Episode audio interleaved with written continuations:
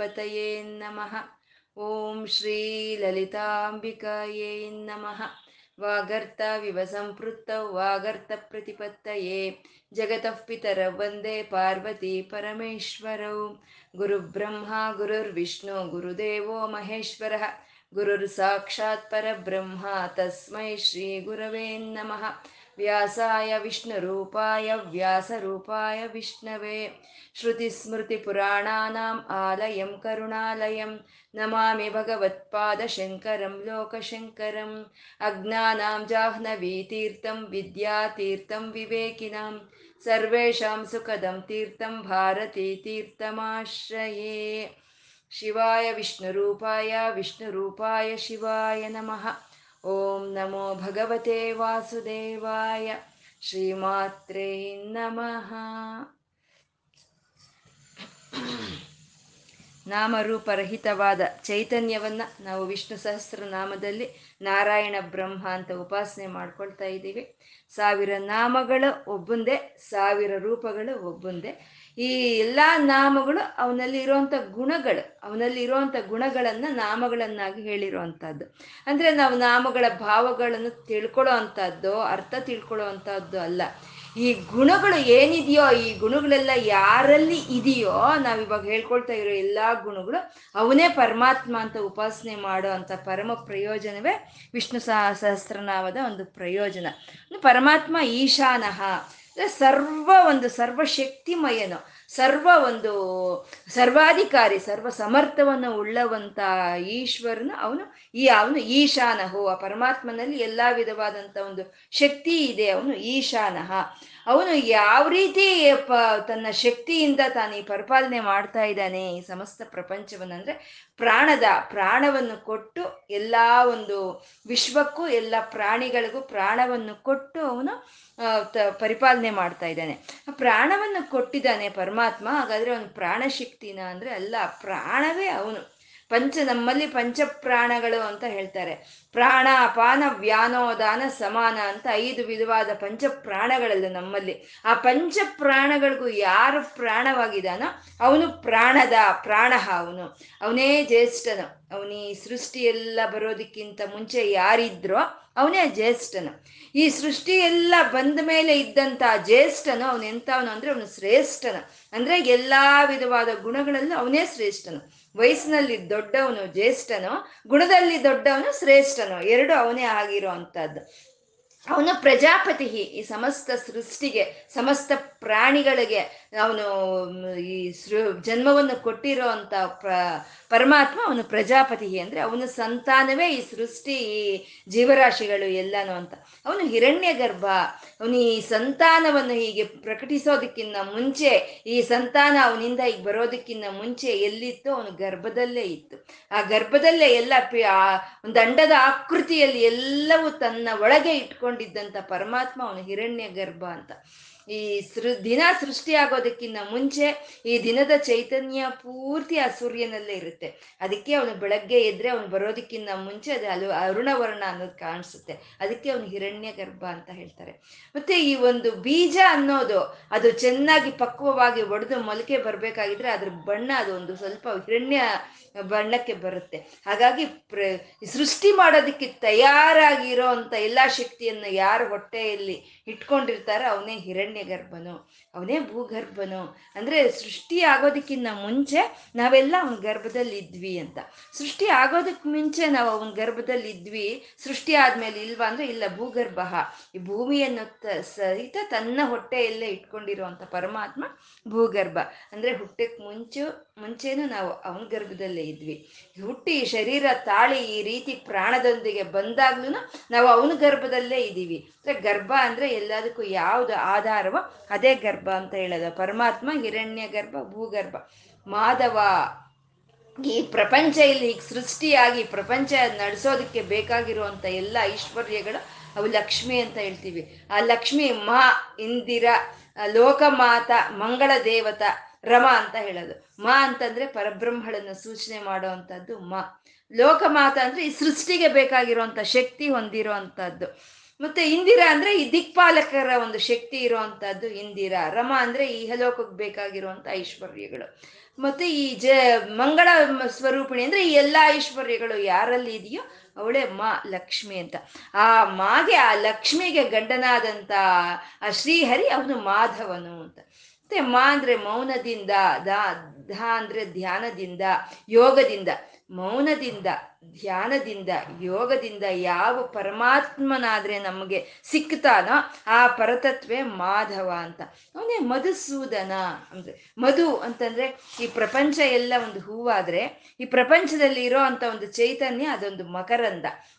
ಅಂದ್ರೆ ಈ ಪರಮ, ಈ ಪ್ರಪಂಚವನ್ನ ಯಾರು ಬಣ್ಣ ಬಣ್ಣದಿಂದ ಕೂಡಿರೋ ಅಂತ ರೆಕ್ಕೆಗಳಿಂದ ಕೂಡಿರೋ ಪದ್ಮದ ಹಾಗೆ ಒಂದು ಅವರು ನೋಡ್ತಾರೋ, ಅವರು ಅದ್ರ ಒಳಗಿರೋ ಅಂತ ಮಧುವನ್ನ ಅವರು ಅದೇ ಸಿಹಿ ಅಂತ ತಿಳ್ಕೊಳ್ತಾರೆ. ಅಂದ್ರೆ ಈ ಶರೀರದಲ್ಲಿ ಇರೋಂಥ ಇಂದ್ರಿಯಗಳೆಲ್ಲ ಒಂದು ಇದು ಪದ್ಮ, ಇದು ರೆಕ್ಕೆ.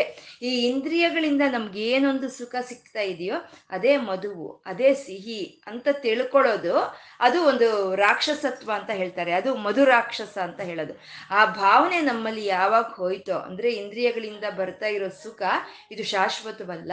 ಪರಮಾತ್ಮನಿಂದ ಸುಕ್ತಾ ಇರೋಂಥ ಸುಖವೇ ಅದೇ ಸಚ್ಚಿತ್ ಆನಂದ ಅಂತ ನಮ್ಗೆ ಯಾವಾಗ ತಿಳಿಯುತ್ತೋ, ಆವಾಗ ಮಧು ಅನ್ನೋ ರಾಕ್ಷಸನ ಸಂಹಾರ ಆಗುತ್ತೆ. ನಮ್ಮಲ್ಲಿರೋ ಮಧು ಅನ್ನೋ ರಾಕ್ಷಸನ ಸಂಹಾರ ಆಗುತ್ತೆ.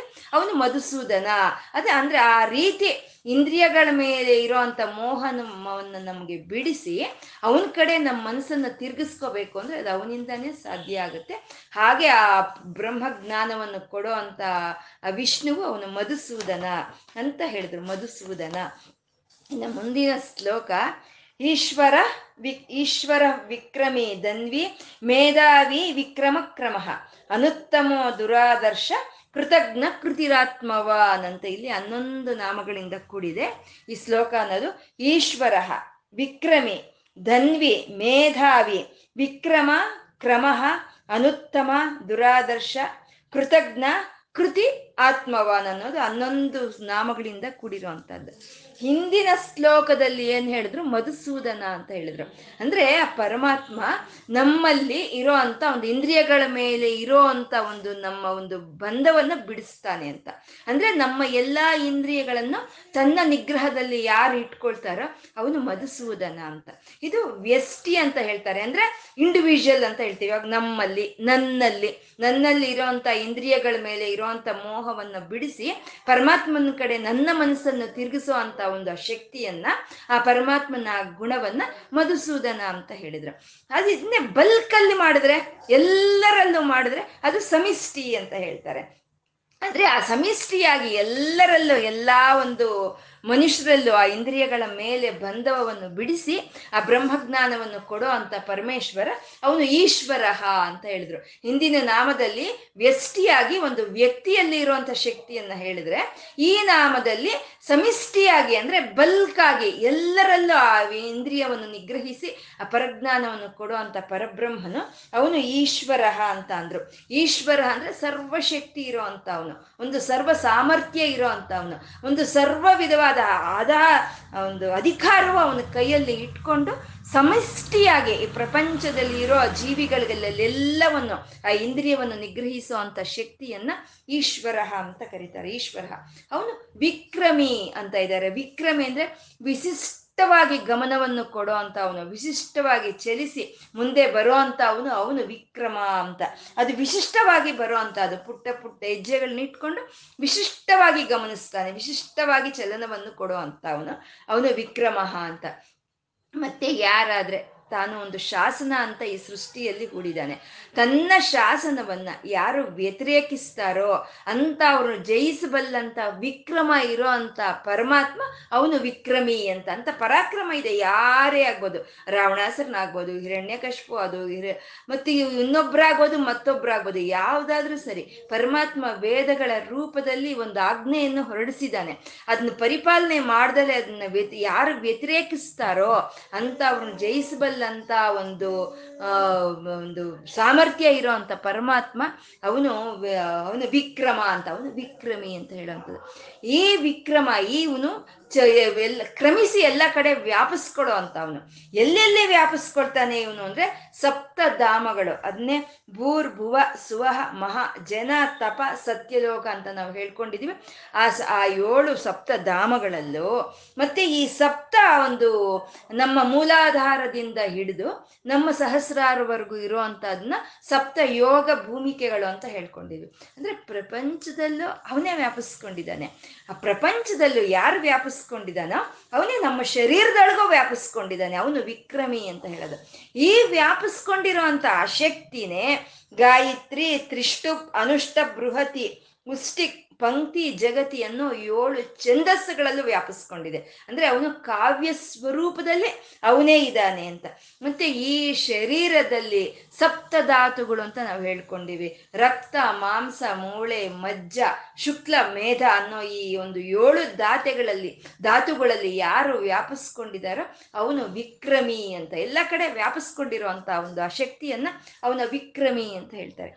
ಧನ್ವಿ, ಅವನ ಪರಮಾತ್ಮ ಧನ್ವಿ ಅಂತ ಅಂದ್ರು ಯಾರಿಂದ ಆದ್ರೆ ಧನ, ಧಾನ್ಯ, ಧನ್ಯತೆ ನಮಗ್ ಸಿಗ್ತಾ ಇದೆಯೋ ಅದು ಧನು ಅಂತ ಹೇಳೋದು. ನಮಗೆ ಧನಧಾನ್ಯವಾಗ್ಬೋದು. ನಮ್ಮ ಒಂದು ಈ ಒಂದು ನಮ್ಮ ಒಂದು ಈ ಜನ್ಮಕ್ಕೆ ಒಂದು ಧನ್ಯ ಅನ್ನೋದು ಸಿಕ್ಕೋದು ಯಾರಿಂದ ಸಿಗ್ತಾ ಇದೆಯೋ ಅವನೇ ನಾವು ಧನ್ವಿ ಅಂತ ಕರೀತಾ ಇದೀವಿ. ಆ ಪರಮಾತ್ಮ ಧನ್ವಿ ಸಮಸ್ತ ಜೀವರಾಶಿಗೂ, ಸಮಸ್ತ ಪ್ರಕೃತಿಗೂ ಆಹಾರವನ್ನು ಕೊಡ್ತಾ, ಸಮಸ್ತ ಜೀವರಾಶಿಗೂ, ಸಮಸ್ತ ಪ್ರಕೃತಿಗೂ ಒಂದು ಧನವನ್ನು ಕೊಡ್ತಾ ಅವ್ರದ್ದು ಹುಟ್ಟಿರೋದಕ್ಕೆ ಧನ್ಯತೆಯನ್ನು ಕೊಡ್ತಾ ಇರೋವಂಥ ಪರಮಾತ್ಮ ಅವನು ಧನ್ವಿ ಅಂತ. ಒಂದು ಧನ್ವಿ ಅಂದ್ರೆ ಶಾಂಗ ಧನ್ವ ಗದಾಧರ ಅಂತ ನಾವು ಹೇಳ್ಕೊಳ್ತೀವಿ. ಆ ಶಾಂಗ ಅನ್ನೋ ಒಂದು ಧನಸ್ಸನ್ನ ತನ್ನ ಯಾರ ಕೈಯಲ್ಲಿ ಹಿಡ್ಕೊಂಡಿದ್ದಾನೋ ಅವನು ಧನ್ವಿ ಅಂತ ಹೇಳೋದು. ಇದೇ ಶ್ರೀರಾಮಚಂದ್ರನು ಕೋದಂಡವನ್ನು ಹಿಡ್ಕೊಂಡಿದ್ದ. ಅದಕ್ಕೆ ಅವನು ಕೋದಂಡರಾಮ ಅಂತ ಕರಿತೀವಿ ನಾವು. ಸಾರಂಗದ, ಸಾರಂಗದರ ಅಂತ ಕರಿತೀವಿ. ಅಂದ್ರೆ ಆ ಧನಸ್ಸನ್ನ ಕೈಯಲ್ಲಿ ಹಿಡ್ಕೊಂಡು ಈ ದೃಷ್ಟರಿಂದ ಈ ಒಳ್ಳೆಯ ಒಂದು ಶಿಷ್ಟರಿಗೆ ಯಾರಾದ್ರೆ ಒಂದು ರಕ್ಷಣೆ ರಕ್ಷಣೆಯನ್ನು ಕೊಡಿಸ್ತಾ ಇದ್ದಾರೋ ಅವನೇ ಧನ್ವಿ ಅಂತ. ಇದನ್ನೇ ನಾವು ಲಲಿತಾ ಸಹಸ್ರನಾಮದಲ್ಲೂ ಹೇಳ್ಕೊಂಡಿದ್ವಿ ಮನೋರೂಪೇಕ್ಷು ಕೋದಂಡ ಪಂಚ ತನ್ಮಾತ್ರ ಸಾಯಿಕ ಅಂತ ನಾವು ಹೇಳ್ಕೊಂಡಿದೀವಿ. ಅಮ್ಮನವರು ಕಬ್ಬು ಅನ್ನೋ ಒಂದು, ಮನಸ್ಸು ಅನ್ನೋ ಒಂದು, ಕಬ್ಬು ಅನ್ನೋ ಒಂದು ಬಿಲ್ಲನ್ನ ಕೈಯಲ್ಲಿ ಹಿಡ್ದಿದ್ದಾರೆ ಈ ಪಂಚ ರಸ ರೂಪ ಗಂಧ ಸ್ಪರ್ಶ ಅನ್ನೋ ಒಂದು ಐದು ಪಂಚ ತನ್ಮಾತ್ರೆಯನ್ನು ತನ್ನ ಕೈಯಲ್ಲಿ ಹಿಡ್ದಿದ್ದಾಳೆ ಅಂತ ಹೇಳ್ಕೊಂಡ್ವಿ. ಯಾವಾಗ ಮನಸ್ಸು ಕೈಯಲ್ಲಿರುತ್ತೋ ಯಾವಾಗ ನಮ್ಮ ನಮ್ಮ ಆಧೀನದಲ್ಲಿ ನಮ್ಮ ಮನಸ್ಸು ಇದ್ದಾಗ ನಮ್ಮ ಇಂದ್ರಿಯಗಳು ನಮ್ಮ ಮನಸ್ಸಿಗೆ ಹೋಗಿ ತಗಲುತ್ತೋ ಆವಾಗ ನಮಗೆ ಧನ್ಯತೆ ಸಿಕ್ಕುತ್ತೆ. ಅಂತ ಅಂದ್ರೆ ನಮ್ಮ ಮನಸ್ಸು, ನಮ್ಮ ಇಂದ್ರಿಯಗಳನ್ನ ಯಾರು ನಿಗ್ರಹಿಸ್ತಾ ಇದ್ದಾರೋ ಅವನೇ ಧನ್ವಿ ಅಂತ ಹೇಳೋ ಅವನೇ ಧನ್ವಿ ಅಂತ. ಮತ್ತೆ ಈ ಧನ್ವಿ ಅಂತಂದ್ರೆ ಧನಸ್ಸು ಹೇಗಿರುತ್ತೆ? ಓಂಕಾರ ಸ್ವರೂಪವಾಗಿರುತ್ತೆ ಅಲ್ವಾ? ಓಂಕಾರ ಹೇಗಿರುತ್ತೋ ಆ ಧನಸ್ಸು ಹಾಗೆ ಇರುತ್ತೆ. ಅಂದ್ರೆ ಪರಮಾತ್ಮ ಓಂಕಾರ ಸ್ವರೂಪನಾಗಿ ಮೊಟ್ಟ ಮೊದಲು ಅವನು ಅವನು ತನ್ನನ್ನು ತಾನು ಪ್ರಕಟಿಸ್ಕೊಳ್ತಾನೆ. ತನ್ನನ್ನು ತಾನು ಓಂಕಾರ ಸ್ವರೂಪವಾಗಿ ಪ್ರಕಟಿಸ್ಕೊಂಡಿದ್ದ ಪರಮಾತ್ಮ ಅವನು ವಿಕ್ರಮಿಯಾಗಿ ಈ ಪ್ರಪಂಚದಲ್ಲೂ, ಈ ಪ್ರಾಣಿಗಳಲ್ಲೂ, ಈ ಸೃಷ್ಟಿಗಳಲ್ಲೂ ತಾನೇ ಆಕ್ರಮಿಸ್ಕೊಳ್ತಾನೆ ಅಂತ ಹೇಳಿ ಇಲ್ಲಿ ಧನ್ವಿ ಅಂತ ಹೇಳಿದ್ರು. ಧನ್ವಿ, ಪರಮಾತ್ಮ ಧನ್ವಿ. ಮೇಧಾವಿ, ಅವನು ಮೇಧಾವಿ. ನಾವು ಈ ನಾಮದಲ್ಲಿ ಧನ್ವಿ ನಾಮದಲ್ಲಿ ಹೇಳ್ಕೊಂಡ್ವಿ ಸಪ್ತ ಧಾತುಗಳು ಅಂತ ಹೇಳ್ಕೊಂಡಿದ್ವಿ. ಆ ಸಪ್ತ ಧಾತುಗಳು ಮೇಧ ಅಂತ ಒಂದಿದೆ. ಆ ಮೇಧಸ್ಸಿನಿಂದ ಬರೋ ಅಂಥದ್ದನ್ನೇ ಈ ಆ ಮೇಧ ಅನ್ನೋ ಸ ಧಾತುವಿಂದ ನಮಗೆ ಸಿಕ್ಕೋ ಅಂಥದ್ದೇ ಮೇಧಸ್ಸು ಅಂತ ಹೇಳ್ತಾರೆ. ಮೇಧಸ್ಸು ಅಂತಂದ್ರೆ ತಿಳ್ಕೊಳ್ಳೋ ಅಂಥದ್ದಲ್ಲ ಇವಾಗ ಶಾಸ್ತ್ರಗಳಿದೆ. ಶಾಸ್ತ್ರಗಳನ್ನೆಲ್ಲ ನಾವು ತಿಳ್ಕೊಳ್ತಾ ಇದ್ದೀವಿ, ಓದ್ತಾ ಇದ್ದೀವಿ ಅಂತ ಅಂದ್ರೆ ಅದು ಮೇಧಸ್ಸಲ್ಲ. ತಿಳ್ಕೊಂಡಿರೋ ಶಾಸ್ತ್ರಗಳಲ್ಲಿ ಏನು ರಸ ಇದೆಯೋ ಅದನ್ನ ನಾವು ಗ್ರಹಿಸಿದ್ರೆ ಅದನ್ನ ಮೇಧಸ್ಸು ಅಂತ ಹೇಳ್ತೀವಿ. ಆ ರಸವನ್ನು ಗ್ರಹಿಸ್ಕೋಬೇಕು ನಾವು. ಛಂದಸ್ಸಾರ, ಶಾಸ್ತ್ರಸಾರ, ಮಂತ್ರಸಾರ ಅಂತ ಹೇಳ್ಕೊಂಡಿದ್ದೀವಲ್ಲ, ಆ ಸಾರವನ್ನು ನಾವು ಯಾರು ಗ್ರಹಿಸ್ಕೊಳ್ತಾರೋ ಅವರು ಮೇಧಾವಿಗಳಾಗ್ತಾರೆ. ಅವ್ರು ಅದು ಮೇಧಸ್ಸು ಅಂತ ಹೇಳೋದು. ಅಂತ ಮೇಧಸ್ಸನ್ನ ಕೊಡೋ ಅಂತ ಪರಮಾತ್ಮ ಅವನು ಮೇಧಾವಿ ಮೇಧಾವಿ ಅಂತ. ಮೇಧಾವಿ ಅಂತಂದ್ರೆ ಅವನ ಮೇಧಸ್ಸು ಎಂತದ್ದು ಈ ಪ್ರಪಂಚವನ್ನ ಅವನು ಸೃಷ್ಟಿ ಮಾಡಿರೋ ಅಂತ ಒಂದು ರೀತಿಯನ್ನ ನಾವು ಗಮನಿಸ್ಕೊಂಡ್ರೆ ಎಂಥ ಮೇಧಸ್ಸಿದೆ ಎಂಥ ಮೇಧಸ್ಸಿದೆ. ಸೂರ್ಯನಿಟ್ಟ ಎಲ್ಲೋ ಇಟ್ಟ ಎಷ್ಟು ದೂರದಲ್ಲಿ ಇಟ್ಟ ಅವನ ಒಂದು ಬಿಸಿಲಿಂದ, ಅವನ ಒಂದು ಶಾಖದಿಂದ ಈ ಭೂಮಿ ರಕ್ಷಣೆ ಆಗ್ಬೇಕು ಈ ಭೂಮಿ ರಕ್ಷಣೆ ಆಗೋದಕ್ಕೂ ಎಷ್ಟು ದೂರ ಇರಬೇಕು ಅಷ್ಟು ದೂರದಲ್ಲಿ ಈ ಭೂಮಿಯನ್ನೇ ಇಟ್ಟಿದ್ದಾನೆ ಪರಮಾತ್ಮ ಅಲ್ವಾ. ಈ ನಕ್ಷತ್ರಗಳಾಗ್ಬೋದು, ಈ ಗ್ರಹಗಳಾಗ್ಬೋದು, ಇವೆಲ್ಲ ಚಲಿಸ್ತಾ ಇರುವಂತ ರೀತಿ, ಈ ಶರೀರ, ಈ ಶರೀರವನ್ನು ಈ ರೀತಿ ಸೃಷ್ಟಿ ಮಾ, ಅವನು ಮಾಡಿರುವಂತ ರೀತಿ ಗಮನಿಸಿದ್ರೆ ಅವನೆಂಥ ಮೇಧಾವಿ ಅಲ್ವಾ, ಅವನಲ್ಲಿ ಎಂಥ ಮೇಧ, ಮೇಧಾಶಕ್ತಿ ಅವನಲ್ಲಿ ನಮ್ಗೆ ಈ ಕಣ್ಣ ರೆಪ್ಪೆಯನ್ನು ಕೊಟ್ಟಿದ್ದಾನೆ ಪರಮಾತ್ಮ ಯಾಕೆ ಕೊಟ್ಟಿದ್ದಾನೆ?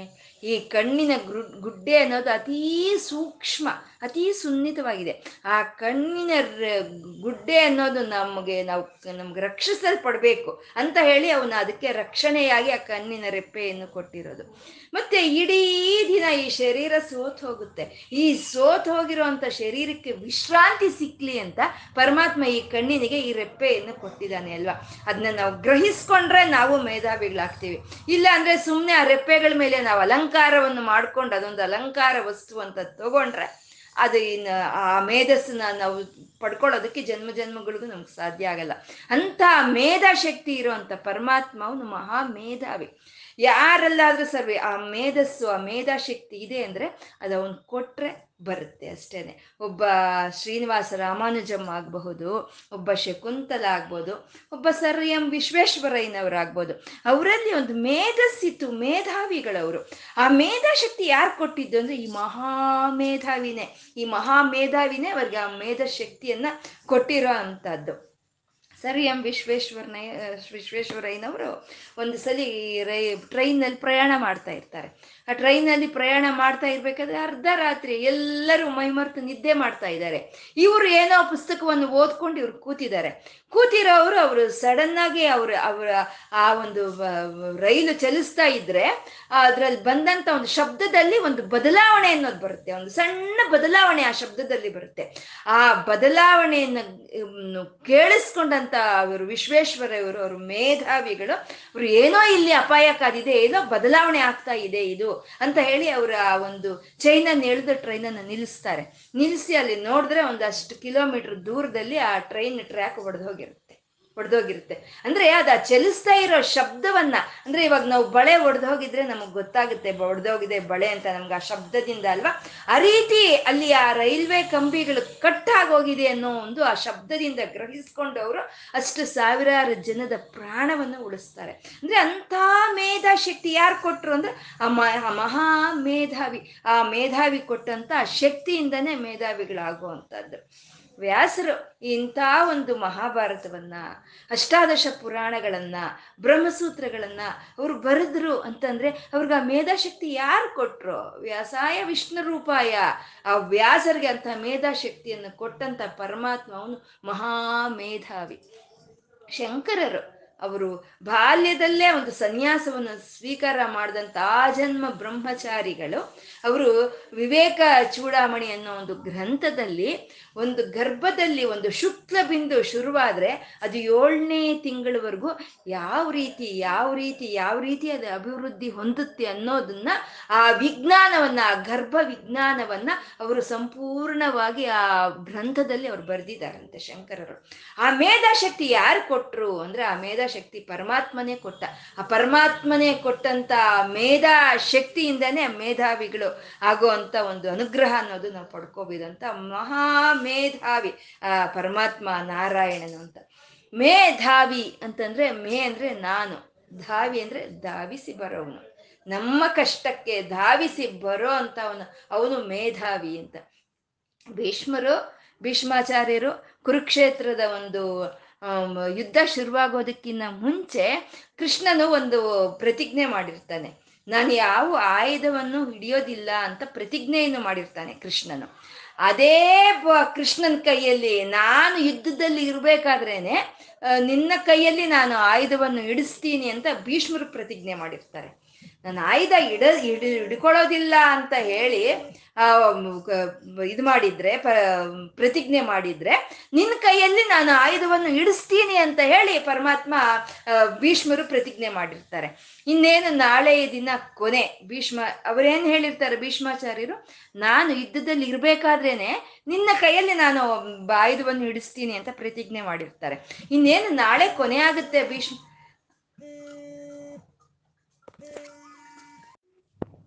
ನಾನು ಯುದ್ಧದಲ್ಲಿ ಇರ್ಬೇಕಾದ್ರೇನೆ ನಿನ್ನ ಕೈಯಲ್ಲಿ ಆಯುಧವನ್ನು ಹಿಡಿಸ್ತೀನಿ ನಾನು ಅಂತ ಪ್ರತಿಜ್ಞೆ ಮಾಡಿರ್ತಾರೆ ಭೀಷ್ಮಾಚಾರ್ಯರು. ಇನ್ನು ನಾಳೆ ಕೊನೆ ಆಗುತ್ತೆ. ಭೀಷ್ಮಾಚಾರ್ಯರ ಒಂದು ಯುದ್ಧ ಅನ್ನೋದು ನಾಳೆ ಕೊನೆ ಆಗುತ್ತೆ ಅನ್ನೋದು ಕೃಷ್ಣನಾದ, ಪರಮಾತ್ಮನಾದ ಕೃಷ್ಣನ ತಿಳಿಯುತ್ತೆ. ಅವತ್ತಿನ ದಿನ ಚಕ್ರವನ್ನು ಹಿಡಿದು ಧಾವಿಸಿ ಬರ್ತಾರೆ ಭೀಶ್ವರರ ಹತ್ರ. ಕೃಷ್ಣನು ತನ್ನ ಸುದರ್ಶನ ಚಕ್ರವನ್ನು ಹಿಡಿದು ಧಾವಿಸಿ ಬರ್ತಾರೆ. ಅದನ್ನ ಅವರು ಅವರು ಅದನ್ನ ಅವರು ಮೇಧಾವಿ ಅಂತ ಗ್ರಹಿಸ್ಕೊಂಡ್ರು. ಭೀಷ್ಮಾಚಾರ್ಯರೇ ಅಲ್ವಾ? ಕೃಷ್ಣನ ಬಗ್ಗೆ ಎಲ್ಲ ಗುಣಗಳನ್ನ ಹೇಳ್ತಾ ಇರುವಂತದ್ದು ಅದನ್ನ ಮೇಧಾ ಮೇಧಾವಿ ಅಂತ ಅದನ್ನ ಅವರು ಗ್ರಹಿಸ್ಕೊಂಡ್ರು ನಾಮವನ್ನ. ಯಾಕೆಂದ್ರೆ ನಾನು ಪ್ರತಿಜ್ಞೆ ಮಾಡಿದ್ದೀನಿ ಅಲ್ವಾ? ಭಕ್ತನ, ನಾನು ಭಕ್ತನಾದ ನಾನು ಪ್ರತಿಜ್ಞೆ ಮಾಡಿದ್ರೆ ನನ್ನ ಪ್ರತಿಜ್ಞೆಯನ್ನು ಉಳಿಸೋದಕ್ಕೋಸ್ಕರ ನಿನ್ನ ಪ್ರತಿಜ್ಞೆಯನ್ನು ನೀನು ಮೀರಿ ನನಗಾಗಿ ನೀನು ಧಾವಿಸಿ ಬಂದಿಯಲ್ಲ ನೀನು? ನೀನು ಮೇಧಾವಿ ಅಂತ ಇಲ್ಲಿ ಭೀಷ್ಮಾಚಾರ್ಯರು ಹೇಳ್ತಾ ಇರೋದಂತ ಪರಮಾತ್ಮ ಅವನು ಮೇಧಾವಿ. ಯಾರು ಒಂದು ಭಕ್ತಿಯಿಂದ ನೆನ್ಸ್ಕೊಳ್ತಾ ಇರ್ತಾರೋ, ಯಾರು ಭಕ್ತಿಯಿಂದ ಪರಮಾತ್ಮನ ಒಂದು ಸದಾ ಸ್ಮರಣೆ ಮಾಡ್ತಾ ಇರ್ತಾರೋ, ಯಾರು ಅವನ್ನ ಆಶ್ರಯಿಸ್ಕೊಂಡಿರ್ತಾರೋ, ಅಂತ ಅವ್ರ ಕಡೆ ಧಾವಿಸಿ ಬರೋ ಅಂತ ಪರಮಾತ್ಮ ಅವನು ಮೇಧಾವಿ ಅಂತ. ಮೇಧಾವಿ. ವಿಕ್ರಮ, ಕ್ರಮಃ. ವಿಕ್ರಮ ಒಂದು ನಾಮ, ಕ್ರಮಃ ಒಂದು ನಾಮ. ವಿಕ್ರಮ. ಈ ವಿಕ್ರಮಿ ವಿಕ್ರಮ ಕ್ರಮ ಅನ್ನೋದು ಒಂದು ಸ್ವಲ್ಪ ಮೂರು ಹೆಚ್ಚು ಕಮ್ಮಿ ಒಂದೇ ಅರ್ಥವನ್ನು ಕೊಡುವಂತ ನಾಮಗಳೇ. ಇಲ್ಲಿ ವಿ, ಇಲ್ಲಿ ವಿಕ್ರಮ ಅಂತಂದ್ರೆ ಪರಮಾತ್ಮ ತನ್ನು ಎಲ್ಲಾ ಕಡೆ ತನ್ನ ಆಕ್ರಮಿಸ್ಕೊಂಡಿರುವಂತ ಪರಮಾತ್ಮ. ಅವನು ವಿಕ್ರಮ ಅಂತ ವಿಕ್ರಮ ಅಂತ ಎಲ್ಲ ಕಡೆ ಅವನು ಆಕ್ರಮಿಸ್ಕೊಂಡು ಬಿಟ್ಟಿದ್ದಾನೆ. ಅದು ನಾವು ಹೇಳ್ಕೊಂಡ್ವಿ ಸಪ್ತ ಧಾತುಗಳಲ್ಲಿ, ಸಪ್ತ ಛಂದಸ್ಸುಗಳಲ್ಲಿ, ಸಪ್ತ ಲೋಕಗಳಲ್ಲಿ ಯಾರಾದ್ರೆ ಅಕ್ರಮ, ಆಕ್ರಮಿಸ್ಕೊಂಡಿದ್ದಾರೆ ಅವನೇ ವಿಕ್ರಮ ಅಂತ. ಮತ್ತೆ ವಿಕ್ರಮ ಅಂದ್ರೆ ಮೂರು ಲೋಕಗಳನ್ನು ಆಕ್ರಮಿಸ್ಕೊಂಡಿದ್ದಾನೆ. ಅವನೇ ವಿಕ್ರಮ ಅಂತ ಹೇಳಿದ. ಅವನೇ ತ್ರಿವಿಕ್ರಮ ಅಂತ ಹೇಳ್ತಾರೆ. ಬಲಿಚಕ್ರವರ್ತಿ ತಾನು ಒಂದು ಯಾಗವನ್ನು ಮಾಡಿ, ದಾನ ಧರ್ಮಗಳನ್ನು ಮಾಡೋವಾಗ ಆ ಒಂದು ನಾರಾಯಣನ ಒಂದು ವಾಮನಾವತಾರದಲ್ಲಿ ಬಂದು ಮುರೇ ಮುರೇ ಹೆಜ್ಜೆ ಕೊಡು ಹೆಜ್ಜೆ ಕೊಡು, ನನಗೆ ಸಾಕೆ ಅಂತ ಕೇಳಿ ಒಂದು ಹೆಜ್ಜೆಯನ್ನ ಆಕಾಶದಲ್ಲಿ ಇಟ್ಟು, ಇನ್ನೊಂದು ಹೆಜ್ಜೆಯನ್ನ ಪಾತಾಳದಲ್ಲಿ ಇಟ್ಟು, ಇನ್ನೊಂದು ಹೆಜ್ಜೆಯನ್ನ ಬಲಿಚಕ್ರವರ್ತಿದ ತಲೆಯ ಮೇಲೆ ಇಟ್ಟು ಮೂರು ಲೋಕಗಳನ್ನು ಆಕೃಸ್ಕೊಂಡಿಂತ ಪರಮಾತ್ಮ ಅವನು ವಿಕ್ರಮನು, ಅವನು ತ್ರಿವಿಕ್ರಮನು ಅಂತ. ಮೂರು ಲೋಕಗಳನ್ನು ಅವನು ವ್ಯಾಪಿಸ್ಕೊಂಡು, ಮೂರು ಲೋಕಗಳನ್ನು ತಾನು ಆಕ್ರಮಣವನ್ನು ಮಾಡಿಕೊಂಡು ಈ ಮೂರು ಲೋಕಗಳಿಗೂ ಒಂದು ಅತೀತವಾದಂತ ಒಂದು ತಿರಿಯ, ತುರಿಯ ಸ್ಥಿತಿಯಲ್ಲಿ ಪ್ರಕಾಶಿಸ್ತಾ ಇರೋವಂಥ ಪರಮಾತ್ಮ, ಅವನು ವಿಕ್ರಮ ಅಂತ, ಅವನು ವಿಕ್ರಮ. ವಿಕ್ರಮ, ವಿ ಅಂತಂದ್ರೆ ಗರುಡ ಅಂತ. ಆ ಗರುಡ ವಾಹನನ ಮೇಲೆ ಬರೋ ಅಂತ ಪರಮಾತ್ಮ ಅವನು ವಿಕ್ರಮ ಅಂತ ಅಂದ್ರೆ ವೇದಗಳು. ಗರುಡ ಅಂದ್ರೆ ವೇದಗಳು. ವೇದಗಳ ಮೇಲೆ ಮರ್, ಬರ್ತಾನೆ ಪರಮಾತ್ಮ ಅಂದ್ರೆ ಧರ್ಮ ಎಲ್ಲಿರುತ್ತೋ ಅಲ್ಲಿ ಬರೋ ಅಂತ ಪರಮಾತ್ಮ ಅವನು ವಿಕ್ರಮ ಅಂತ. ಯಾರಲ್ಲಿ ಧರ್ಮ ಇರುತ್ತೋ ಅವ್ರ ಹತ್ರ ಧಾವಿಸ್ಕೊಂಡು ಬರುವಂತ ಮೇಧಾವಿ ಅವನು. ಯಾರು ಧರ್ಮವನ್ನು ಪರಿಪಾಲನೆ ಮಾಡ್ತಾರೋ ಅವ್ರ ಕಡೆಗೆ ಬರುವಂತ ಮೇಧಾವಿ, ಧಾವಿಸ್ಕೊಂಡು ಬರುವಂತ ಮೇಧಾವಿ ಆ ಪರಮಾತ್ಮ ಅಂತ. ಹಾಗೆ ವಿ ಅಂತಂದ್ರೆ ವೇದಗಳು. ವೇದಗಳನ್ನ ಹತ್ತಿ ಬರುವಂತ ಪರಮಾತ್ಮ, ಅವನು ವಿಕ್ರಮ ಅಂತ. ಅವು ಬಂದು ಆ ಪುಟ್ಟ ಪುಟ್ಟ ಹೆಜ್ಜೆಗಳನ್ನ ಇಟ್ಕೊಂಡು, ಆ ಪುಟ್ಟ ಪುಟ್ಟ ಪರಮ ಪವಿತ್ರವಾದಂತ ಪಾದಗಳನ್ನ ಇಟ್ಕೊಂಡು ಎಲ್ಲ ಕಡೆ ಆಕ್ರಮಿಸ್ಕೊಂಡಿದ್ದಾನೆ ಆ ಚೈತನ್ಯ ಅನ್ನೋದು ಎಲ್ಲ ಕಡೆ ಆಕ್ರಮಿಸ್ಕೊಂಡಿದೆ. ಆಕ್ರಮಿಸ್ಕೊಂಡಿರುವಂಥ ಚೈತನ್ಯ ಅದೇ ವಿಕ್ರಮ ಅಂತ ಹೇಳೋದು. ಅದು ಹೇಗೆ ಆಕ್ರಮಿಸ್ಕೊಂಡಿದ್ದಾನೆ ಅಂದರೆ ಕ್ರಮಃ. ಕ್ರಮವಾಗಿ ಆಕ್ರಮಿಸ್ಕೊಂಡಿದ್ದಾನೆ. ಅಂದ್ರೆ ಈ ಮೂರು ಲೋಕಗಳಲ್ಲೂ ಒಂದು ಚಲನ ಅಂತ ಇದೆ. ಮೂರು ಲೋಕಗಳಲ್ಲೂ ಒಂದು ಚಲನ ಅಂತ ಇದೆ. ಮೂರು ಲೋಕ ಲೋಕಗಳಲ್ಲೂ ಒಂದು ಕದಲಿಕೆ ಅನ್ನೋದು ಹಿಂದೆ. ಆ ಮೂರು ಲೋಕಗಳಲ್ಲಿ ಇರುವಂತ ಚಲನವಾಗ್ಬೋದು, ಆ ಮೂರು ಲೋಕಗಳಲ್ಲಿ ಇರುವಂತ ಒಂದು ಕದಲಿಕೆ ಆಗ್ಬೋದು, ಅದೇಗಿದೆ ಅಂದ್ರೆ ಕ್ರಮವಾಗಿದೆ. ಕ್ರಮವಾಗಿದೆ. ಹೇಗಂದ್ರೆ ಆಗಿಲ್ಲ. ಕ್ರಮವಾಗಿದೆ ಇದು. ಸೂರ್ಯ ಬರ್ತಾನೆ ಬೆಳಗ್ಗೆ. ಒಂದು ಸೂರ್ಯ ಬಂದಾಗ ಆ ದಿನ ಅನ್ನೋದು ಸೃಷ್ಟಿಯಾಗುತ್ತೆ. ಅದು ಕ್ರಮವಾಗಿ ಆಗುತ್ತೆ ಸೂರ್ಯೋದಯ ಆಗುತ್ತೆ, ಮತ್ತೆ ಒಂಬತ್ತು ಗಂಟೆ ಆಗುತ್ತೆ, ಮಧ್ಯಾಹ್ನ ಆಗುತ್ತೆ, ಸಂಧಿ ಆಗುತ್ತೆ, ಸಾಯಂಕಾಲ ಆಗುತ್ತೆ. ಅದು ಕ್ರಮವಾಗಿ ಅವನು ಕದಲಿಸಿ ಬರೋ ಅಂತ ಅವನು ಅವನು ವಿಕ್ರಮನು, ಅವನು ಕ್ರಮನು, ಕ್ರಮವಾಗಿ ಬರ್ತಾನೆ. ಅಷ್ಟೇ ಹೊರತು ಸೂರ್ಯ ಹುಟ್ಟಿದ ತಕ್ಷಣ ಮಧ್ಯಾಹ್ನ ಹನ್ನೆರಡು ಗಂಟೆ ಆಗೋದ್ರೆ ಹೇಗಿರುತ್ತೆ? ಅಥವಾ ಸಂಧ್ಯೆ ಆಗ್ಬಿಟ್ಟು, ಸಂಜೆ ಆಗ್ಬಿಟ್ಟು, ಆಮೇಲೆ ಹನ್ನೆರಡು ಗಂಟೆ ಆಗಿ ಮತ್ತೆ ಆವಾಗ ಒಂಬತ್ತು ಗಂಟೆ ಆದ್ರೆ ಇಲ್ಲ, ಕ್ರಮ ಕ್ರಮ. ಕ್ರಮವಾಗಿ ವ್ಯಾಪಿಸ್ಕೊಳ್ತಾನೆ. ಆ ಕ್ರಮವಾಗಿ ವ್ಯಾಪಿಸ್ಕೊಳ್ಳೋ ಅಂತ ಪರಮಾತ್ಮ ಅವನು ವಿಕ್ರಮ ಕ್ರಮ ಅಂತ. ವೃಕ್ಷ, ಒಂದು ವೃಕ್ಷ, ಒಂದು ಬೀಜದಿಂದ ವೃಕ್ಷ ಬರಬೇಕು. ಆ ಬೀಜದಿಂದ ವೃಕ್ಷ ಬರಬೇಕು ಅಂದರೆ ಅದು ಸಣ್ಣ ಮೊಳಕೆ ಆಗುತ್ತೆ, ಆಮೇಲೆ ಬಳ್ಳಿ ಆಗುತ್ತೆ, ಆಮೇಲೆ ಒಂದು ಗಿಡ ಆಗುತ್ತೆ, ಆಮೇಲೆ ಮಹಾವೃಕ್ಷವಾಗುತ್ತೆ. ಅದು ಕ್ರಮ, ಆ ಬದಲಾವಣೆಯಲ್ಲಿ, ಆ ಅಭಿವೃದ್ಧಿಯಲ್ಲಿ, ಆ ಬೆಳೆಯೋದ್ರಲ್ಲಿ ಕ್ರಮ ಅದು. ಆ ಕ್ರಮ ಇರೋಂಥ ಪರಮಾತ್ಮ, ಆ ಕ್ರಮವಾಗಿ ಬೆಳೆಯೋ ಅಂತ ಒಂದು ಗುಣವನ್ನ ಈ ಪ್ರಕೃತಿಗೆ ಇಟ್ಟಿರೋ ಪರಮಾತ್ಮ ಅವನ ಕ್ರಮನು.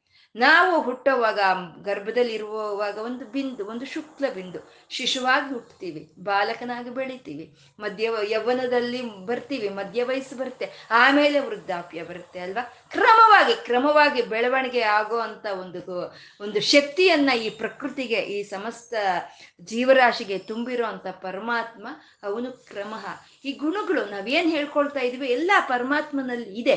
ಯಾರಲ್ಲಿ ಈ ಗುಣಗಳೆಲ್ಲ ಇದೆಯೋ ಅವನೇ ನಾರಾಯಣ ಅಂತ ಹೇಳ್ಕೊಳ್ಳುವಂಥದ್ದು ಅಂತ ಪುಟ್ಟ ಪುಟ್ಟ ಪಾದಗಳನ್ನ, ಸುಂದರವಾದ ಪಾದಗಳನ್ನ, ಪರಮ ಪವಿತ್ರವಾದಂತ ಪಾದಗಳನ್ನ ತನ್ನ ಭಕ್ತರ ಕಡೆ ಇಟ್ಟು ಧಾವಿಸಿ ಬರುವಂತ ಮೇಧಾವಿ ಅವನು ವಿಕ್ರಮನು. ಬಂದು ಕ್ರಮವಾಗಿ ಅವನು ಆಕ್ರಮಿಸ್ಕೊಳ್ಳೋ ಅಂತ ಅವನು ಆಕ್ರಮಿಸ್ಕೊಳ್ಳೋ ಅಂತ ಅವನು ಗಜೇಂದ್ರನ ಕರೆದ್ರೆ ಓಡಿ ಬಂದ. ಮತ್ತೆ ಈ ಪ್ರಹ್ಲಾದನು ಕರೆದ್ರೆ ಓಡಿ ಬಂದ.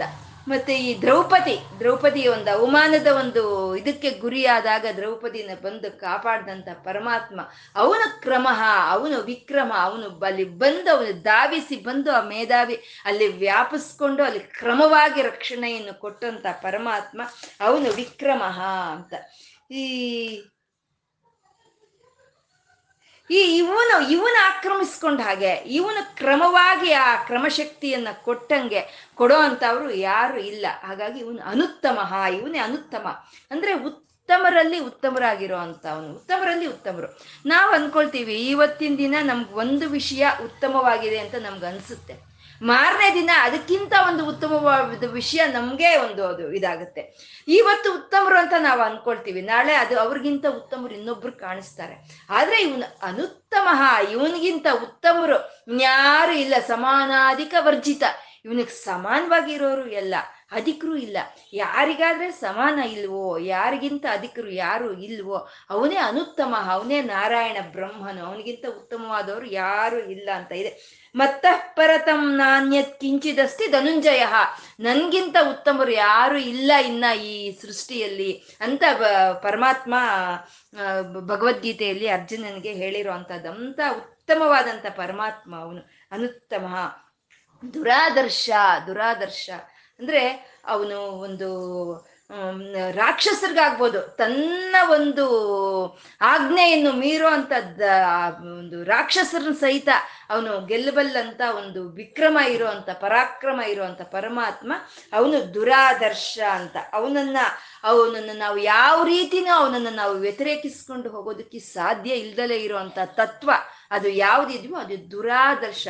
ಅವನೊಂದು ಆಜ್ಞೆಯನ್ನು ಇಟ್ಟಿದ್ದಾನೆ, ಒಂದು ಶಾಸನವನ್ನು ಇಟ್ಟಿದ್ದಾನೆ, ಆ ಒಂದು ಕ್ರಮವನ್ನು ಇಟ್ಟಿದ್ದಾನೆ, ಆ ಒಂದು ವಿಕ್ರಮ, ಒಂದು ಪರಾಕ್ರಮವನ್ನು ಇಲ್ಲಿ ತೋರಿಸ್ತಾ ಇದ್ದಾನೆ. ಅದನ್ನ ವ್ಯತಿರೇಕಿಸ್ಕೊಂಡು ಹೋಗೋ ಅಂತ ಒಂದು ಸಾಹಸ ಯಾರಲ್ಲೂ ಇಲ್ಲ. ಆ ಚ, ಸೂರ್ಯನಲ್ಲಾಗಬಹುದು, ಆ ಒಂದು ವೃಕ್ಷಗಳಲ್ಲಾಗ್ಬೋದು ಒಂದು ನದಿಯಲ್ಲಾಗ್ಬೋದು ಯಾವುದು ಸರಿ, ಅವನಿಟ್ಟಿರೋ ಶಾಸವನ್ನು ಮೀರೋದಕ್ಕೆ ಸಾಧ್ಯ ಇಲ್ದಲೇ ಇರುವಂತ ಒಂದು ಆ ತತ್ವ ಯಾವ್ದಿದೆಯೋ, ಅದೇ ದುರಾದರ್ಶ ಅಂತ ಹೇಳುವಂಥದ್ದು ಅದನ್ನೇ ನೈನಂ ಚಿಂತಂತಿ ಶಸ್ತ್ರಾಣಿ ನೈನಂ ದಹತಿ ಪಾವಕಃ ಅಂತ ಭಗವದ್ಗೀತೆಯಲ್ಲಿ ಹೇಳಿರೋದು. ಅಂತ ಈ ಆತ್ಮ ಅನ್ನೋದು ಅದು ಗಾಳಿಗೆ ತೂರ್ಕೊಂಡು ಹೋಗಲ್ಲ, ಬೆಂಕಿಗೆ ಸುಟ್ಟಿ ಹೋಗಲ್ಲ, ಅಥವಾ ನೀರಲ್ಲಿ ಒದ್ದೆ ಆಗಲ್ಲ. ಯಾವ ಶಸ್ತ್ರಗಳಿಂದ ಇದನ್ನ ಕೊಲ್ಲೋದಕ್ಕೂ ಸಾಧ್ಯ ಇಲ್ಲ. ಅಂದ್ರೆ ಈ ಆತ್ಮನೇ ದುರಾದರ್ಶ ಅಂತ. ಈ ಆತ್ಮವನ್ನ ವ್ಯತಿರೇಕಿಸ್ಕೊಂಡು ಹೋಗೋದಕ್ಕೆ ಯಾರಿಗೂ ಸಾಧ್ಯ ಇಲ್ಲ ಅಂತ. ಪರಮಾತ್ಮ ಆ ಒಂದು ಆತ್ಮದ ರೂಪದಲ್ಲಿ ತನ್ನ ಮೇಧಸ್ಸಿನಿಂದ, ತನ್ನ ಒಂದು ಮೇಧೋ ಬುದ್ಧಿಯಿಂದ ಈ ಧನು ಅನ್ನೋ ಒಂದು ಈ ಶರೀರದಲ್ಲಿ ವಿಕ್ರಮನಾಗಿ ಪ್ರವೇಶಿಸಿ ಕ್ರಮವಾಗಿ ಎಲ್ಲಾ ಇಂದ್ರಿಯಗಳನ್ನ ಮನಸ್ಸನ್ನು ಆಕ್ರಮಿಸಿಕೊಂಡಿರುವಂತ ಪರಮಾತ್ಮ ಅವನು ಕ್ರಮ, ಅವನು ಮೇಧಾವಿ, ಅವನೇ ಈ ಒಂದು ದುರಾದರ್ಶ, ಆತ್ಮಸ್ವರೂಪನು ಅಂತ ಇಲ್ಲಿ ಹೇಳ್ತಾ ಇರುವಂತದಂದ್ರೆ ನಮ್ಮಲ್ಲಿ ನಾನು ಅನ್ನೋ ಚೈತನ್ಯ ಏನಿದೆಯೋ ಅದೇ ಆತ್ಮ, ಅದೇ ಪರಮಾತ್ಮ. ಆ ಪರಮಾತ್ಮನೇ ಇಲ್ಲ ನನ್ನ ಒಂದು ನಾನು ಅನ್ನೋ ಒಂದು ಚೈತನ್ಯವಾಗಿ ಆತ್ಮವಾಗಿದ್ದಾನೆ ಅಂತ ಹೇಳೋ ಅಂತ ಶಾಸ್ತ್ರವೇ ನಮಗೆ ವಿಷ್ಣು ಸಹಸ್ರನಾಮ ಅನ್ನೋದು. ಆ ಪರಮಾತ್ಮ ಎಲ್ಲೋ ಇಲ್ಲೋ ನಮ್ಮಲ್ಲೇ ಇದ್ದಾನೆ. ಅವನು ಹೇಗಿದ್ದಾನೆ? ದುರಾದರ್ಶನಾಗಿದ್ದಾನೆ. ಅಂದರೆ ಆತ್ಮ ಸ್ವರೂಪದಲ್ಲಿ ಇದ್ದಾನೆ. ಅವನ ಆತ್ಮವನ್ನು ವ್ಯತಿರೇಕಿಸ್ಕೊಂಡು ಹೋಗೋದಕ್ಕೆ ಯಾವ್ದಾದ್ರು ಇಂದ್ರಿಯಕ್ಕೆ ಸಾಧ್ಯ ಆಗುತ್ತಾ? ಆಗಲ್ಲ ಅಲ್ವಾ? ಈ ಅವಯವಗಳಿಂದ ಕೂಡಿರುವಂತ ಈ ಶರೀರದೊಳಗೆ ಅಸೂಕ್ಷ್ಮವಾದಂಥ ಪ್ರಾಣ ಬಂದು ಅವಿಕ್ರಮನಾಗಿ ಆಕ್ರಮಿಸ್ಕೊಂಡು ಕ್ರಮವಾಗಿ ಶರೀರ ಎಲ್ಲ ಪೂರ್ತಿ ತುಂಬಿ ಇರಬೇಕು ಅಂದ್ರೆ ಅದೊಂದು ಮೇಧಸ್ಸಿನಿಂದನೇ ಸಾಧ್ಯ ಅಲ್ವಾ? ಆ ಮೇಧಸ್ಸಿನಿಂದನೇ ಈ ಧನು ಈ ಆಯುಧವಾಗಿರುವಂಥ ಈ ಶರೀರದೊಳಗೆ ಸೇರಿ ಇರ್ಕೊಂಡಿರುವಂತ ಪರಮಾತ್ಮ ಅವನೇ ದುರಾದರ್ಶ ಅಂತ ಹೇಳಿ ಈ ಒಂದು ಕ್ರಮದಲ್ಲಿ ಈ ಒಂದು ವಿಜ್ಞಾನವನ್ನ ಕೊಡೋದಕ್ಕೋಸ್ಕರ ನಮ್ಗೆ ವಿಕ್ರಮ ಕ್ರಮ ಅಂತ ಈ ಒಂದು ನಾಮಗಳ ಗುಂಪನ್ನ ಇಲ್ಲಿ ತಂದ್ರು. ಕೃತಜ್ಞ. ಪರಮಾತ್ಮ ಕೃತಜ್ಞ. ಕೃತ ಅಂದ್ರೆ ಮಾಡಿರೋದು. ಜ್ಞಾನ ಅಂದ್ರೆ ತಿಳಿದಿರೋದು. ಅಂದ್ರೆ ಮಾಡಿರೋದನ್ನ ಜ್ಞಾಪಕ ಇಟ್ಕೊಳ್ಳೋದು ಅನ್ನೋದನ್ನ ಕೃತಜ್ಞತೆ ಅಂತ ಹೇಳ್ತೀವಿ ನಾವು. ಕೃತಜ್ಞತೆ ಇರಬೇಕು ಅಂತ ಹೇಳ್ತೀವಲ್ವ? ನಾವು ಯಾವ್ದನ್ನ ಮಾಡಿದೀವೋ ಅದನ್ನ ನಾವು ಜ್ಞಾಪಕ ಇಟ್ಕೊಂಡ್ರೆ ಅದನ್ನ ಕೃತಜ್ಞತೆ ಅಂತ ಹೇಳ್ತಾರೆ. ಪರಮಾತ್ಮ ಈ ಶರೀರವನ್ನು ಸೃಷ್ಟಿ ಮಾಡಿದಾನೆ, ಈ ಪ್ರಪಂಚವನ್ನು ಸೃಷ್ಟಿ ಮಾಡಿದಾನೆ. ಈ ಶರೀರದಲ್ಲಿ ಏನ್ ನಡೀತಾ ಇದೆ, ಈ ಪ್ರಪಂಚದಲ್ಲಿ ಏನು ನಡೀತಾ ಇದೆ ಅನ್ನೋ ಒಂದು ಜ್ಞಾನ ಸಂಪೂರ್ಣ ಯಾರು ಹೊಂದಿದಾರೋ ಅವನು ಕೃತಜ್ಞ ಅಂತ. ಪರಮಾತ್ಮ ಕೃತಜ್ಞ. ಎಲ್ಲವೂ ಅವನಿಗೆ ತಿಳಿತಾ ಇದೆ. ಯಾರು ಯಾರು ಮಾಡಿದ ಪಾಪಗಳಾಗ್ಬೋದು, ಯಾರು ಮಾಡಿದ ಪುಣ್ಯಗಳಾಗ್ಬೋದು, ಎಲ್ಲವೂ ಅವನಿಗೆ ಸಂಪೂರ್ಣ ತಿಳಿತಾ ಇದೆ. ನಾವು ಯಾವತ್ತಾದ್ರೂ ಒಂದು ಭಕ್ತಿಯಿಂದ ಒಂದು ನಮಸ್ಕಾರ ಹಾಕಿದ್ವಾ? ಯಾವತ್ತಾದ್ರೂ ಭಕ್ತಿಯಿಂದ ಒಂದು ಒಂದು ನಾಮವನ್ನು ಜಪಿಸಿದ್ವಾ? ಯಾವತ್ತಾದ್ರೂ ಭಕ್ತಿಯಿಂದ ಅವನಿಗೆ ಒಂದು ನಿವೇದನೆಯನ್ನು ಕೊಟ್ಟುವ ನಾವು ಮರ್ತೋಗ್ತೀವಿ. ಯಾಕೆಂದ್ರೆ ನಾವು ಹುಟ್ಟಿದಾಗಿಂದ ಇವಾಗ ಎಷ್ಟು ಸಲ ನಾವು ಅವನಿಗೆ ನಮಸ್ಕಾರ ಮಾಡಿದ್ದೀವಿ? ಎಷ್ಟು ಸಲ ನಾವು ಮನಸ್ಸು ಅವನ ಮೇಲೆ ನಿಲ್ಸಿದೀವಿ ಎಷ್ಟು ಸಲ ಭಕ್ತಿಯಿಂದ ಒಂದು ನಾಮವನ್ನು ಜಪ ಮಾಡಿದ್ದೀವಿ? ನಮ್ಗೆ ಜ್ಞಾಪಕ ಇದೆಯಾ? ಇಲ್ಲ ಅಲ್ವಾ? ಆದ್ರೆ ನಾವು ಮಾಡಿದ ಪ್ರತಿ ಒಂದು ನಾಮ ಜಪವನ್ನ ನಾವು ಮಾಡಿ ನಾವು ಕೊಟ್ಟಿರೋ ಒಂದು ಪತ್ರಂ ಪುಷ್ಪಂ ಫಲಂ ತೋಯಂ ಒಂದು ಪತ್ರ ಕೊಟ್ಟುವ ಒಂದು ಪುಷ್ಪವನ್ನು ಕೊಟ್ಟುವ ಒಂದು ಹಣ್ಣು ಕೊಟ್ಟುವ ಒಂದು ಕಾಯಿ ಕೊಟ್ಟುವ ಎಲ್ಲವನ್ನು ಜ್ಞಾಪಕ ಇಟ್ಕೊಂಡಿರುವಂತ ಪರಮಾತ್ಮ ಅವನು ಕೃತಜ್ಞ. ನಾವು ಮರ್ತೋಗ್ತೀವಿ. ಆದ್ರೆ ಅವನು ನಾವೇನ್ ಕೊಟ್ವಿ ಅವನಿಗೆ ಭಕ್ತಿಯಿಂದ ಮನಸ್ಸಿಟ್ಟು ಅನ್ನೋದನ್ನ ಒಂದು ಜ್ಞಾಪಕ ಇಟ್ಕೊಂಡಿರುವಂತ ಪರಮಾತ್ಮ ಕೃತಜ್ಞ. ಏನು ಕೊಟ್ರು ಅದನ್ನ ಸಂತೋಷವಾಗಿ ತಗೊಂಡು ಪರಮಾತ್ಮ ಸಮಯಕ್ಕೆ ಸರಿಯಾಗಿ ಅದನ್ನ ನಮಗೆ ಮೋಕ್ಷ ರೂಪದ ಹಣ್ಣಾಗಿ ಕೊಡುವಂತ ಪರಮಾತ್ಮ, ಅವನು ಕೃತಜ್ಞ ಅಂತ, ಕೃತಜ್ಞ. ನಾ, ಶ್ರೀರಾಮಚಂದ್ರನನ್ನ ವಾಲ್ಮೀಕಿ ಕೃತಜ್ಞ, ಕೃತಜ್ಞರು ಅಂತ ಅವರು ವರ್ಣನೆ ಮಾಡ್ತಾರಂತೆ. ಯಾಕೆಂದ್ರೆ ಶ್ರೀರಾಮಚಂದ್ರನು ಅವನಿಗೆ ಯಾರು ಏನು ಕೆಟ್ಟದ್ ಮಾಡಿದ್ರು ಅವ್ನು ಮರ್ತೋಗ್ತಿದ್ನಂತೆ.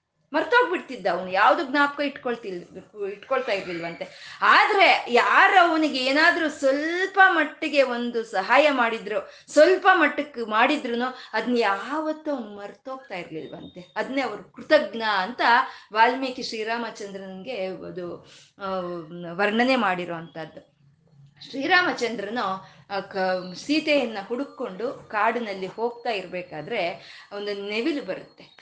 ನೆವಿಲ್ ಬರುತ್ತೆ. ನೆವಿಲ್ ಬಂದು ನಾನು ನಿನ್ಗೆ ದಾರಿ ತೋರಿಸ್ತೀನಿ ಅಂತ ಹೇಳಿದ್ರೆ ಅದು ನಿನ್ಗಿಂದ ಆಗಲ್ಲ, ನಾನು ನೋಡ್ಕೊಳ್ತೀನಿ ಅಂದ್ರೆ ಇಲ್ಲ, ನಾನು ತೋರಿಸ್ತೀನಿ ಅಂತ ಹೇಳಿ ಅದು ಅದ್ರ ಅದ್ರ ರೆಕ್ಕೆಗಳೆಷ್ಟು ಅದ್ರ ಅದಕ್ಕಿರೋ ಶಕ್ತಿ ಎಷ್ಟು, ಅದು ಮೇಲೆ ಹಾರ್ತಾ ಒಂದೊಂದು ಗೆರಿಯನ್ನೇ ಅದು ಬಿಚ್ಚಿ ಕೆಳಕ್ಕೆ ಹಾಕುತ್ತೆ. ಒಂದೊಂದು ಗೆರೆಯನ್ನು ಬಿಚ್ಚಿ ಕೆಳಕ್ಕೆ ಹಾಕಿದ್ರೆ ಆ ಗೆರೆಯನ್ನು ಅನುಸರಿಸ್ಕೊಂಡು ಶ್ರೀರಾಮಚಂದ್ರ ಹೋಗಿ ಗುರಿ ತಲುಪಲಿ ಅಂತ ಅದರ ಒಂದು ಉದ್ದೇಶ ಆಗಿರುತ್ತೆ. ಆ ಶ್ರೀರಾಮ ಹೇಳಿದ್ರು ಕೇಳಲ್ಲ ಅದು. ಒಂದೊಂದು ಗೆರಿಯನ್ನ ಒಂದೊಂದು ಗೆರಿಯನ್ನ ಅದು ಬಿಚ್ಚಿ ಕೆಳಕ್ಕೆ ಹಾಕ್ತಾ ಹಾಕ್ತಾ ಅದು ಮುಂದೆ ಚಲಿಸ್ತಾ ಇದ್ರೆ ಆ ಗೆರೆಗಳನ್ನ ನೋಡಿಕೊಂಡು ಶ್ರೀರಾಮನು ಮುಂದೆ ನಡೀಲಿ ಅಂತ. ಅದಕ್ಕೆ ತಿಳಿದಿದೆ, ಎಲ್ಲ ಗೆರೆಗಳನ್ನ ಯಾವಾಗ ಅದು ಕಿತ್ತಾಕುತ್ತೋ ಅದಕ್ಕೆ ಪ್ರಾಣ ಕಳ್ಕೋಬೇಕು ಅನ್ನೋದು ಗೊತ್ತಿದೆ ನೆವಲಿಗೆ. ಗೊತ್ತಿದೆ ಅದು ಅದು ಪ್ರಾಣ ಇರಲ್ಲ, ಎಲ್ಲ ಗೆರೆಗಳನ್ನು ತೆಗೆದುಬಿಟ್ರೆ ಅದು ಇರಲ್ಲ. ಅದು ಗೊತ್ತಿದೆ ಗೊತ್ತಿದ್ರೂ ಸಹಿತ ಆ ಪ್ರಾಣವನ್ನು ಲೆಕ್ಕಿಸ್ದಲೆ ಅದು ಆ ಶ್ರೀರಾಮಚಂದ್ರನಿಗಾಗಿ ಉಪಕಾರ ಮಾಡಬೇಕು ಅನ್ನೋ ಒಂದು ಬುದ್ಧಿಯನ್ನು ತೋರಿಸುತ್ತೆ. ಅಂದ್ರೆ ಇದು ಒಂದು ವಾಲ್ಮೀಕಿ ಬರ್ದಿರೋ ರಾಮಾಯಣದಲ್ಲಿ ಇದೆಯಾ, ಇಲ್ವಾ ಅನ್ನೋದಲ್ಲ. ತನ್ ತನ್ ಮಾಡೋ ಸಹಾಯದಿಂದ ನಿಜವಾಗ್ಲೂ ಶ್ರೀರಾಮಚಂದ್ರನ ಗುರಿ ತಲುಪ್ತಾನ?